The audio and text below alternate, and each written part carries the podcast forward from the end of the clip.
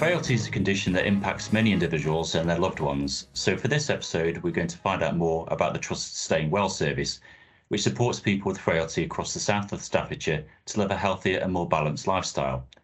My name's Mark Fletcher, and joining me for today's chat are uh, Charlotte Woodcock, Operational Lead for the Staying Well service. Liz Latham, Assistant Practitioner in Occupational Therapy within the Staying Well service. Thank you for joining us both. So, Charlotte, I'll start with you if I uh, may. So, could you kick us off by providing some background on what the Staying Well service is and why it came about?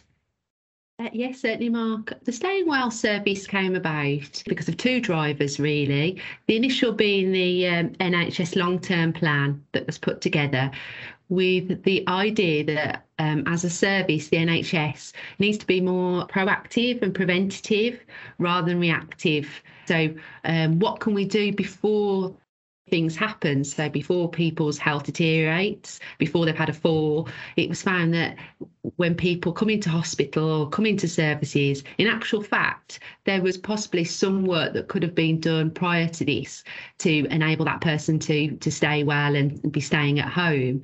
The other driver was work around frailty, and when looking at A&E admissions, and also looking at the outcomes of those that were having operations or interventions in hospitals, those with severe levels of frailty had not so good outcomes, had worse outcomes outcomes so it was felt, is there something that we could do with this group of people? People don't suddenly become severely frail. There's they normally perhaps will be mildly frail and then moderately frail, but then actually don't come into services until they're quite further down that line into severe levels of frailty. So what could be done for the, for, for these group of people in a preventative way? And that was how in 2018 the Staying Well service came about. The idea of it being patient centered service, looking about the person's needs, um, looking holistically, because when looking at preventative measures, it was found that looking at the whole person, the whole person's situation, their social situation, their home environment, their physical health, and their mental health, this would have the best outcomes for those that with mild to moderate levels of frailty. Um, and that was, it was felt that the, we needed a service that specifically looked at, at these kind of measures uh, rather than looking at different conditions to look holistically at somebody that was moderately frail in a preventative way. Thanks, Charles. I'll stay with you for May. So, uh, how does the service work with patients with moderate levels of frailty? You mentioned frailty there, and what constitutes moderate frailty? Um, mod, somebody that would be presenting with a moderate level of frailty would be somebody that continues to be living at home, fairly independent, but is now requiring more help and support. So perhaps somebody that was living and managing all their daily activities independently is perhaps now reaching out for some support and help. For example, someone with moderate levels of frailty may find that they now have to rely on loved ones to do their shopping they may find that they are struggling to use the stairs. Um, they may find that they need a bit of support around understanding and managing letters and bills, when previously these were kind of um, activities that um, they managed independently, perhaps feeling a little bit more unsteady on their feet. Um, not being able to walk quite so far. And these would be kind of um, indicators for somebody that has moderate levels of frailty this is where perhaps we could come in and do some work around what are the aspects that they're struggling with to enable that person to continue to do the things that they need to and would like to continue to do and feel that they're aging well. As a service, we see those that are 55 and over.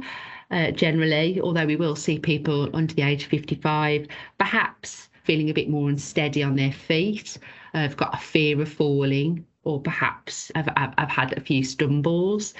Perhaps notice some age related memory changes, perhaps noticing they're not being able to recall things quite as well as they once did, perhaps noticing that they're more socially isolated, perhaps due to family moving away, um, loss of a loved one, uh, retirement, for example, not having that sort of social contact like they did perhaps looking at issues around uh, uh, medication. So if somebody's on five or more medications, this might be indicative of somebody that may have some uh, frailty, or there may be some work that we can do looking around that.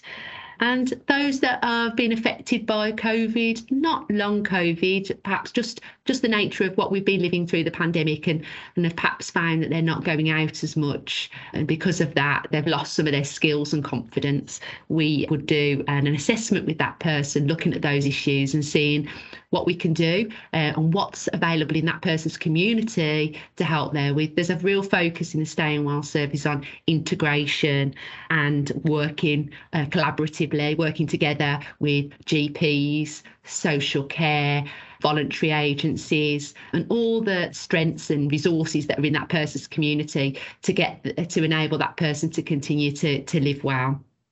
Thank you, uh, Charlotte. Liz, I'll bring you in now I may. So, for someone who's listening to this podcast and feels who potentially has moderate frailty and feels the service would benefit from the, uh, them, Uh, how would they be able to access the Staying Well service?